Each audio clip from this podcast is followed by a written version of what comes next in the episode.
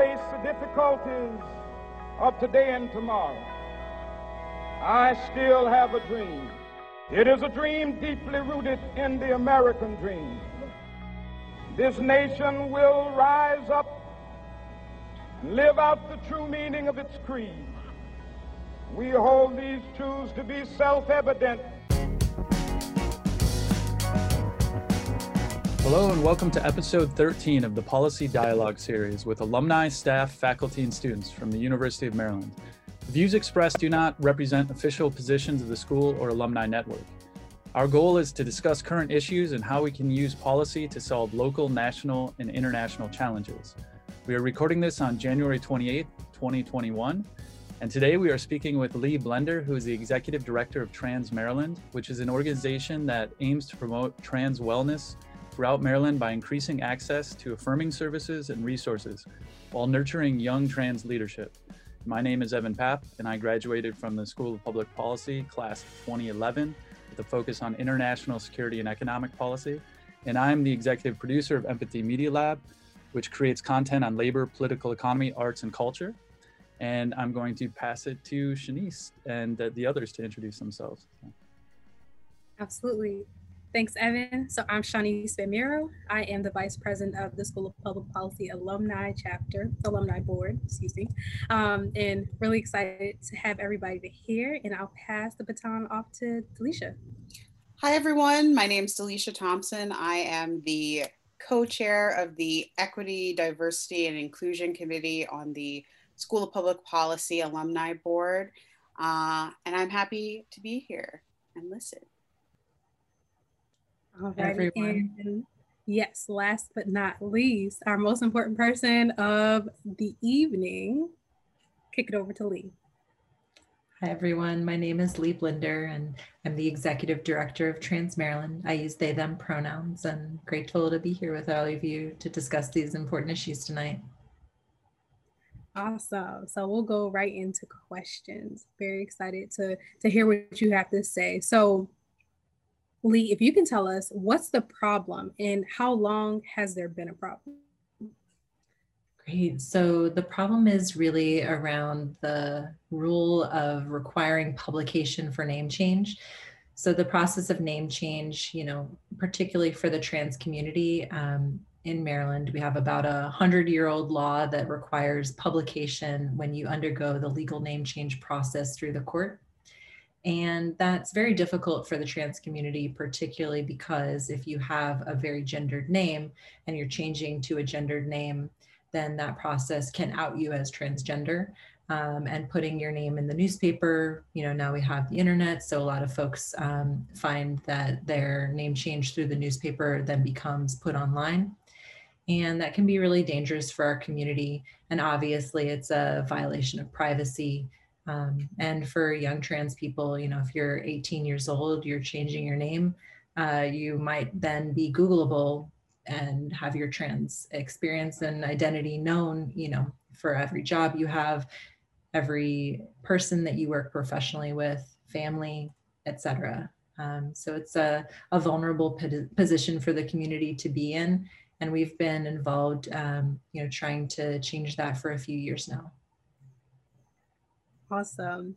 And have other counties tried to uh, to increase the safety um, and shield the names um, before any type of legislation or any type of um, actions?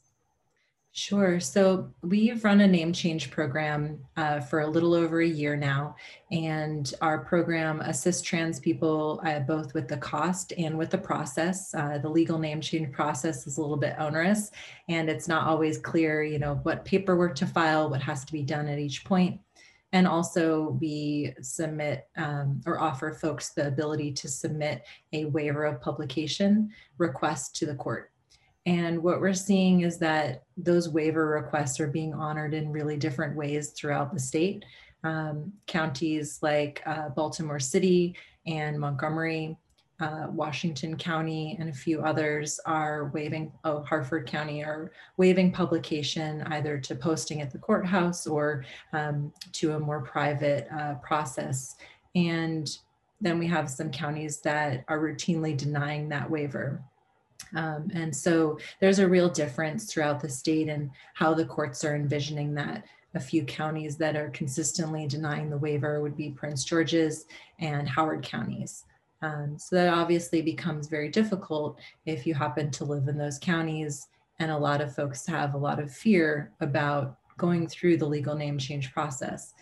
And then what you end up with is um, trans community members who are stuck in a job because they feel that they can't go to another job because being mm-hmm. trans would be known then, you know, to their employer. And for me, I'm a very out trans person.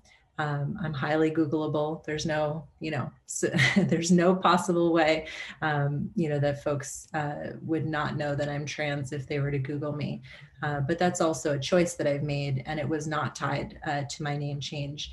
And actually, in Montgomery County, um, the paper I went through the name change, legal name change process myself, and the paper that I published in no longer exists. It was about a hundred year old paper itself, uh, the Montgomery County Sentinel, and um, you know, so I was really lucky in where uh, we didn't know about the publication waiver process at the time. This is five years ago now. Was a short amount of time in the span of life, but a lot has happened for the trans community since then. And um, in that publication process, you know, uh, the Sentinel did not have an online distribution. So it was much more private and you would have had to have an actual copy. And the advice is to get a copy of that publication, you know, just for your records as you're going through the process. And I was actually not able to get a copy of it. It was uh, not a paper that I had access to easily find. So um, if anybody happens to have a copy of my name change, do let me know. And um, mm-hmm. yeah, that's really the challenge is that the courts throughout the state are interpreting the waiver process and their ability to waive publication in really different ways which um, is a challenge and it's an equity problem throughout the state. And Lee, do you have any um, insight as to why um, there's been pushback in Prince George's County specifically? Sure, that's a great question. I am really not sure, you know, what the the challenge is. You know, judges are interpreting the law obviously in very different ways. Um, and when a petitioner is asking for publication to be waived, and you know going into a lot of detail about why. It seems very reasonable you know to take that into account and there is an alternative uh, you know publication process to post it at the courthouse. Um, and what we found is that you know the name change process is like one segment of the court's uh, practices but they don't really envision uh, the process in that way in a very specific isolated way. So they're like okay you know all requirements of this kind must follow this same pathway and it must be you know the same for everyone. Um, but that law is 100 years old. It predates the internet. It predates like social security tracking all of those things. So the reason of the law is no longer really applicable in modern life. So you know as we're kind of looking at things with the court, we want the court to update to modernize. And we're seeing, you know, that process happening all across the country. Uh, there are 17 uh, states and Washington, DC and Puerto Rico that do not uh, require name change publication. Um, and that number keeps growing every year. So um, yeah, it's uh, not really clear why it's specifically happening, you know, in Prince George's or Howard counties. Um, but we're really really eager to you know just bring to light that uh, this is a problem facing the community. It's an antiquated process and it just needs to be updated and to be modernized. Thanks lee. And evan did you want to hop in? Yeah I, I was curious if there are any states in the united states or even any countries that maybe you uh, hold up as kind of the gold standard of at least something that may be working and is a little more equitable Sure, sure. Uh, not having a publication requirement is definitely one of them. And there are plenty of states, you know, that have uh, no publication requirement. Um, nearby to us, you know, is uh, DC. It's not a state, but is a jurisdiction, you know, yes, uh, possibly, hopefully it could become a state. Uh, we'll see, um, you know, with uh, the bill that's being put forward. Um, and you know, many countries have, uh, you know, various name change processes. For us, we're really just looking to um, ensure that Maryland is not behind. You know, at the moment we're a bit behind and can do a little easy work to to catch up to get to that place where we don't have to have a name change publication. Um, it's really, you know, just an antiquated rule that's uh, being applied um, very unequally throughout the state. Thank you so much, Lee. Um, and so, can you tell us about the name change bill um, that's been introduced in this year's General Assembly? Um, and was that bill also introduced last year? Sure, great question, Shanice. So we have this year is HB uh, 0039, and that has been introduced uh, by Delegate Emily Shetty. And that bill is um, coming to this assembly. And last year we had HB 427, uh, also again by Delegate Shetty. And that one was the same. It's uh, designed to require if the petitioner requests to waive publication. So it's actually not even eliminating the publication requirement. It's just saying if the petitioner requests it, that that must be honored. So counties such again as Prince George's or Howard uh, would be required to waive publication and join the other counties that are already waiving publication um, and just modernize that. So it's unfortunately not, you know, a full waiver process, um, but it is going to provide some relief for the trans community members who really need to, you know, be safe and have the choice. Um, again, it should be a choice to share that you're trans with folks um, and to not be put into danger either from people who you meet, someone you might date, your employer, however it is, um, to know that you're trans uh, and allow folks to have that choice. Perfect. And are there any other advocates in the General Assembly um, that are pushing for this change? Sure. Delegate Gabriel Acevero, um, again, is one of the, is, is the first um, openly gay uh, Afro-Latinx uh, community member who's been into uh, the assembly. And um, he's been a big champion, you know, for this bill. The bill has a long list um, of sponsors, uh, but particularly, you know, it's been wonderful to have uh, community members who we don't have any openly trans community members in the General Assembly and never have. Uh, so maybe one day we will. Uh, but it's wonderful to have from the broader umbrella community that direct support. Um, and HB 427 last year did um, was uh, passed the House completely. Um, it was a unanimous vote for that bill. Um, and so unfortunately was supposed to be heard in the Senate on the day the General Assembly shut down. But um, you know, we're hoping this year to have the same success in the House and then also for uh, things to move along in the Senate and hopefully with COVID that uh, this session can continue. Perfect. Thanks, Lee. And now I'll turn it over to Delisha. Yeah, I think um, one of the biggest questions that we would like to know is how can people get involved um, and advocate for this bill? Who should they be contacting? Um, and is there like a, a date, you know, dates and times that people should be showing up for advocacy, lobbying, or protesting purposes? Awesome. Yeah, thank you for asking. So what we need is for folks again to just ensure that again just like they voted for hb 427 last year that in the house that we'll have that same um, you know support level. And then particularly um, you know reaching out to folks um, in the senate uh, the bill last year that um, went through there was no cross file and i think this year we might have one but i don't have a bill number yet.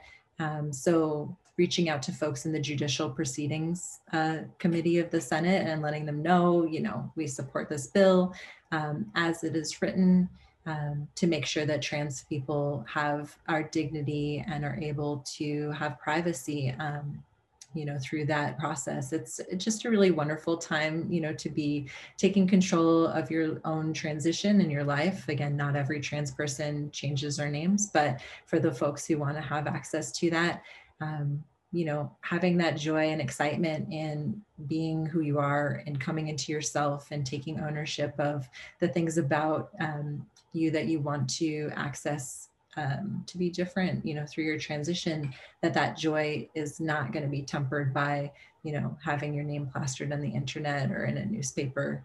Um, and, and again, it's the idea that someone could, like, you know, read that and know everything about you that you may or may not want to disclose.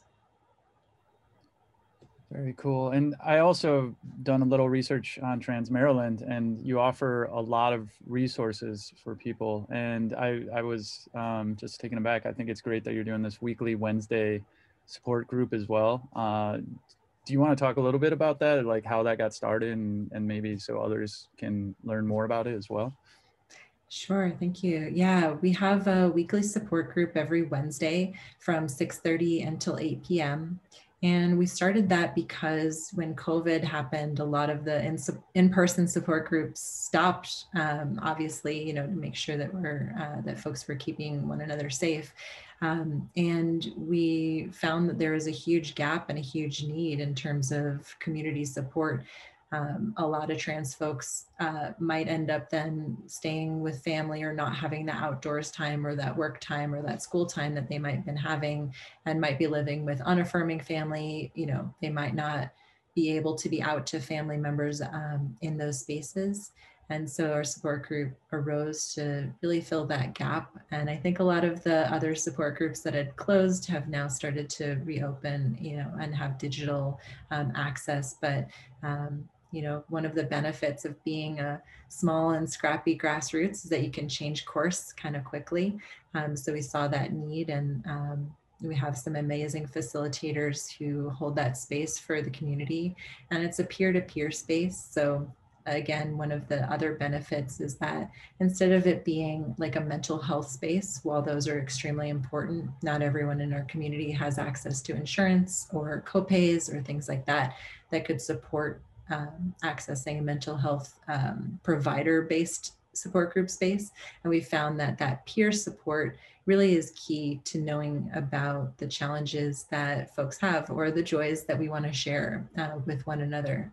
Um, so peer support has really been a powerful way throughout history that our community has come together and to share resources with one another.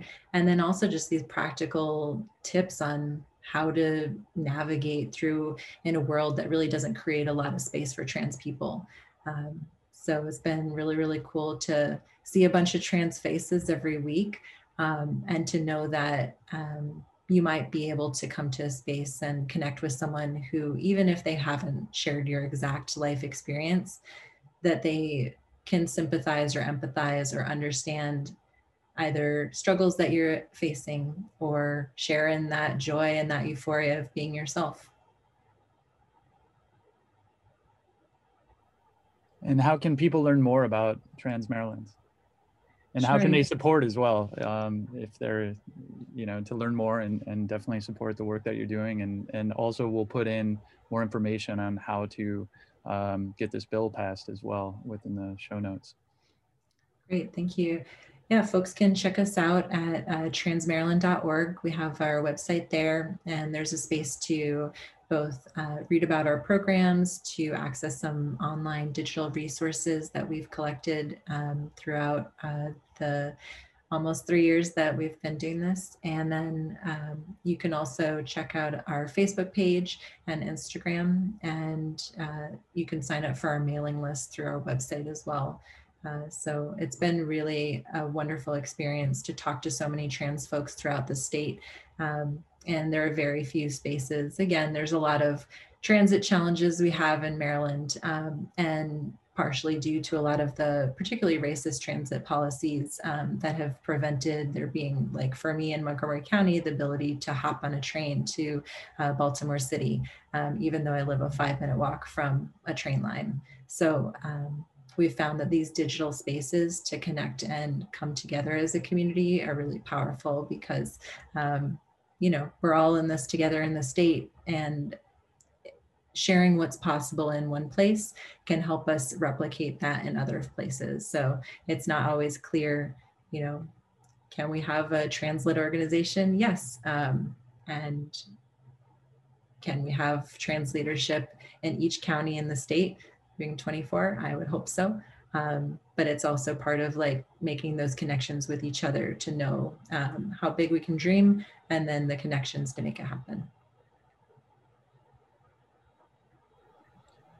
Beautiful. Uh, does anyone have any other questions to ask? Because I, I always want to end on what uh, you, where you find optimism, I guess, going forward. But I, I do want to, you know, Delisha, if you have anything or Shanice. Yeah. Um, I was just curious um, with the name change bill.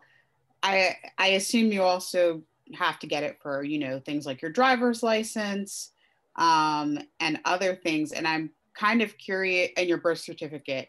So I'm kind of curious if you feel that in totality, are there other areas in which uh, things are more burdensome um, on the trans community in terms of changing both their name and uh, gender identification on various documents? That's a great question. So, Maryland, we uh, led the coalition to pass um, the XID and gender self attestation bill, and that went into effect in October uh, of 2019. So that means that um, when you select your gender marker at the MVA, either on your Maryland ID or on your driver's license, you can just check the box. And now there's a third option. So there's um, F, M, and X. And for me, that was the first time uh, that I've been able to actually have a fully correct ID. Um, you make a great point, Delisha, that there are some differences in what's accessible. So on the federal level, there is no X marker.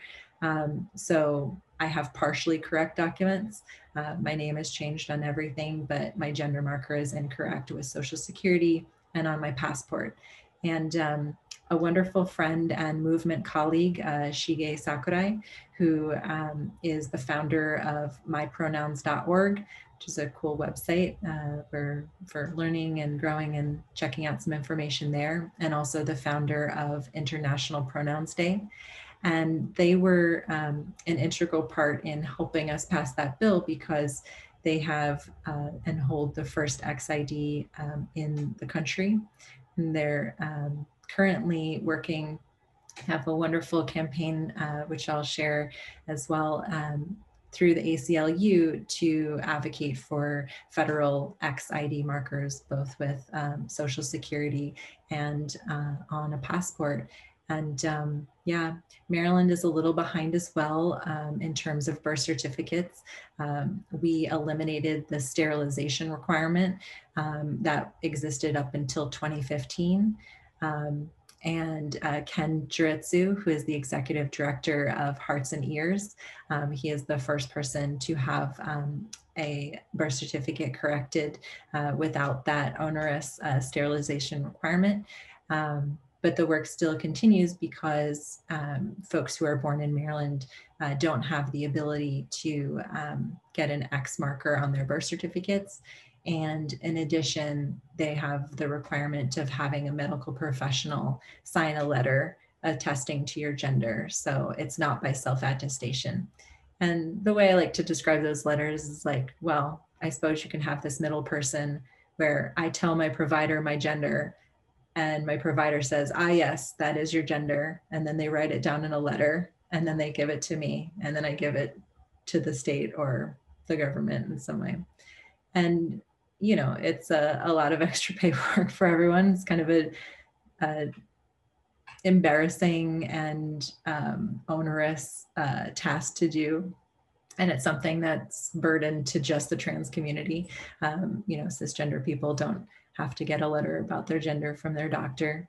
And as we're all kind of understanding more, you know, that uh, trans people, just to quote Shige, um, and certainly non-binary people have existed since time immemorial and we're learning you know and decolonizing our ways of thinking and knowing that gender expression and third plus gender people have existed in many cultures throughout the beginning of time so once we're learning that history we can know and say that we yes, we're modernizing, but we're also kind of returning to the roots of a lot of cultural practices, which did not have these rigid binary gender roles where things were so uh, compartmentalized. Um, and a lot of that was coming through Western uh, colonialism. So when we're kind of looking and trying to evolve ourselves, we can say, yes, we're returning to um, a much more um, positive way of thinking. We don't have uh, binaries, you know, well, we used to have binaries for race and we're learning, yes, that is not true. And the same with gender and many other categories, you know, trying to put people into a tiny box doesn't well serve any of us. So it's uh, kind of a, a long ongoing process, um, but very grateful to Shige for their 20 plus years of work um, and their advocacy to ensure that we can all have our documents correct on both the federal level and then certainly our work continues in Maryland. So we have the MVA updated and vital records, uh, you know, some opportunities there. And then certainly um, hopeful that this year the administration, it was one of the campaign promises of the new uh, administration, the Biden administration, to have X markers. Um, so we'll see if uh, we can't all raise our voices together. And certainly if folks want to sign on and support that initiative, um, that would be very welcome. Honestly, I am so hopeful about connecting with our community and seeing the amazing organizing that's happening all over the state. It's been really, really powerful. And also to see young folks growing up at a time when they have trans celebrities and non-binary celebrities in media you know growing up seeing folks who share an aspect of your identity or you know many ways look like you talk like you.